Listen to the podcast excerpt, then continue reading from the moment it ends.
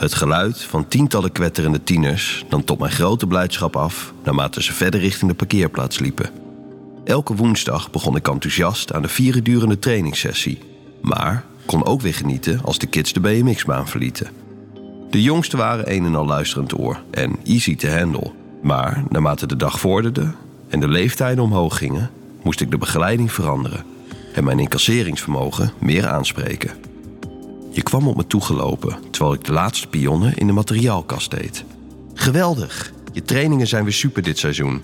En Roy kijkt er elke week opnieuw naar uit, zei je. Hé, antwoordde ik. Dank voor je compliment. Hoe is het met jou tegenwoordig? Het is erg lang geleden dat we elkaar hebben gezien. En ik knipoogde veelbetekenend. Je verschoot van kleur en giebelde een beetje. Best goed. Ik werk sinds kort bij het racketcentrum hiernaast. Kom eens een bakje doen als je tijd en zin hebt. Uit gewoonte stak ik mijn duim omhoog en ik ronde mijn opruimwerkzaamheden af. Weken gingen voorbij en ik was je aanbod al lang weer vergeten. Tot ik je op een late avond op het terras van de tennisvereniging zag lopen met een dienblad vol kopjes en glazen. Je zag me staan en stak een koffiekopje in de lucht terwijl je het gebaar maakte van drinken met je pink 4 omhoog. Ik glimlachte terug en vervolgde mijn training. De avond was klam en broeierig. En rond de klok van 9 vond ik het wel welletjes geweest. Ik zette mijn BMX-bike in de bus, trok mijn bezweten shirt uit en waste het stof vluchtig van mijn lichaam. Trok een schoon shirt aan en stapte achter het stuur. Nog nadruppelend van de korte wasbeurt dacht ik terug aan je aanbod. Stapte weer uit en liep naar het gebouw van de tennisvereniging. Enigszins teleurgesteld zag ik dat de meeste lampen binnen al waren gedoofd en ook de parkeerplaats was leeg en verlaten. Net voordat ik de wandeling terug wou beginnen, zwaaide de keukendeur open. Kom binnen, zei je. Ik ben zo klaar. Ik stapte de kleine horecakeuken binnen en zag je dweilen achter de bar. Het leek iets wat gehaast. Je kiepte de emmer met sop leeg en borgde het dwelstok op. Glimlachend kwam je de keuken binnen. Wat wil je drinken? vroeg je, terwijl je dwars door de keuken heen liep een kleine berging in. Je schopte je werkschoenen in de lokken en schoot in een paar teenslippers. Het scholk ging af en je liet de deodorantbus haar verfrissende werk doen. Om vervolgens in hotpants en hooggesloten katoenen shirt om duidelijk te maken dat je vrijdagavond was begonnen. Ik vroeg een colaatje en voor jezelf greep je een biertje uit de koeling. Hierbij schonk je mij een blik over je welgevormde boezem door de ruime armgaten van je shirt. En ik vroeg mij af of het ontbreken van een BH een bewuste keuze was. We kletsten over vroeger en met name het avondje zoen in onze puberteit deed ons schaterlachen. Toen ik aanstalten maakte om naar huis te gaan, sprong je van de werkbank en zei: Wil je misschien een rondleiding? Niet mijn interesse, maar meer jouw enthousiasme maakte dat ik ermee instemde. We liepen langs de saaie tapijten tennisbanen, diverse kantoren en sloegen een gang in. Aan het eind van de gang zwaaiden je twee deuren open en de hitte van een zwembad sloeg mij in mijn gezicht. Met twinkelende ogen riep je: Zullen we even een baantje?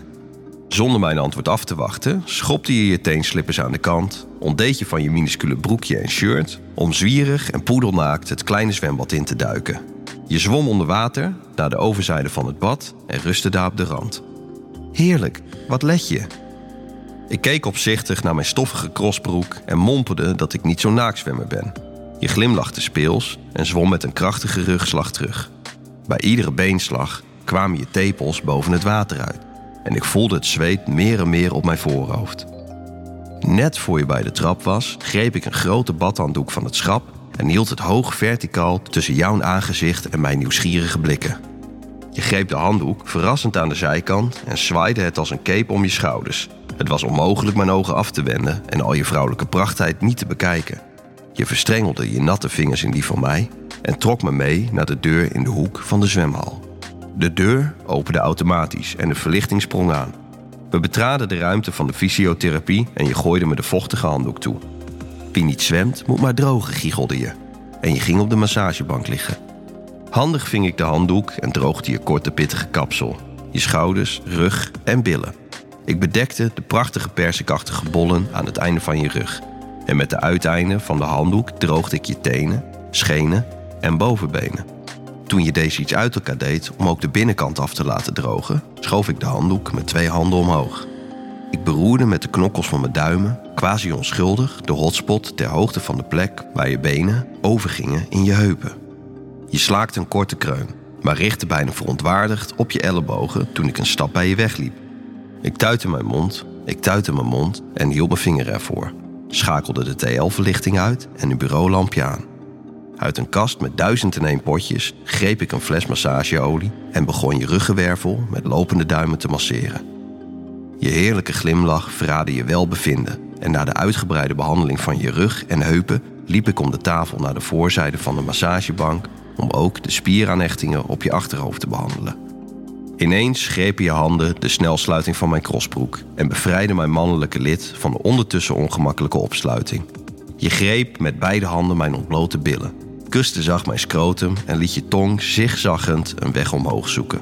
Na een kort tiktakspelletje met mijn toompje sloot je mond zich volledig achter de openstaande rand van mijn gezwollen lid.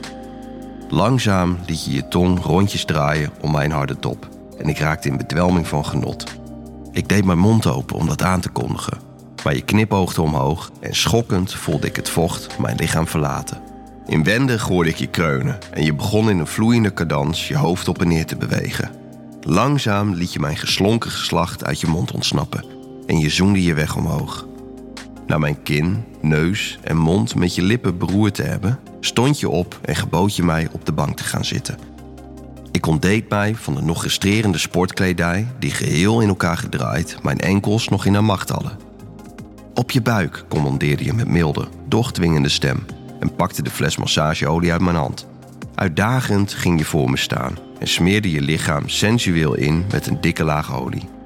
Met je handen op mijn schouders liep je naar de zijkant van de bank, schoof mijn armen terzijde en hurkte geleidelijk op mij neer, totdat je lichaam met mijne bedekte, met ook onze benen volledig gestapeld naar jouw wensen. Je greep het hoofdeinde met beide handen vast en begon zachtjes op mijn lichaam heen en weer te deinen. Wat een weergaloos gevoel. Het maximaal kubieke centimeters huidcontact voelde als zijde all over my body. Langzaam gleden je benen van de mijne af en behoedzaam draaide ik me onder je, waarop onze tongen elkaar langdurig vonden. Je heupen kwamen langzaam omhoog en op je knieën kroop je tot het punt daar waar de vrucht bij de boom was. Je wilde je laten zakken, maar ik gleed onder je vandaan en mijn tong vulde gulzig je vulva. Een diepe gil van verrassing gevolgd door een diepe grom nam ik aan als teken van de goedkeuring en ik maakte mijn tong dik en hard waarop je reageerde door deze sensueel en langdurig te bereiden. Meer en meer begon je erotische zone zich als een oase te ontpoppen. En ik besloot schielijk onder je weg te kruipen. Nog voor je goed en wel beseft had dat ik onder je weg was, zat ik gehurkt achter je billen en bracht mijn volledige lid hard en diep in je scheden. Je krijste en kreunde, je gromde en genoot. Je spoorde me aan tot meer, Totdat een totale ontspanning onze beide lichamen deed samensmelten tot rust. Zonder enige vorm van lichaamsbedekking wisten we de sporen van een geweldige avond. Het stof van de crossbroek en de combinatie van de royaal gebruikte massageolie bezorgden ons een half uur napret. Uiteindelijk deed je tevreden het licht uit en sloot de deuren. In de keuken namen we afscheid. Je kuste me nogmaals passievol en ik omhelste je met diezelfde intensiteit. Ik greep de deurklink en stapte de avond in. Glimlachend stond je in de deuropening, je haren glanzend in het maanlicht. Wat een heerlijke sport, dat tennissen, grapte ik en liep een donkere avond in. Wil jij nou meer spannende verhalen? Luister dan naar Charlie's Avonturen, een podcast van Easy Toys.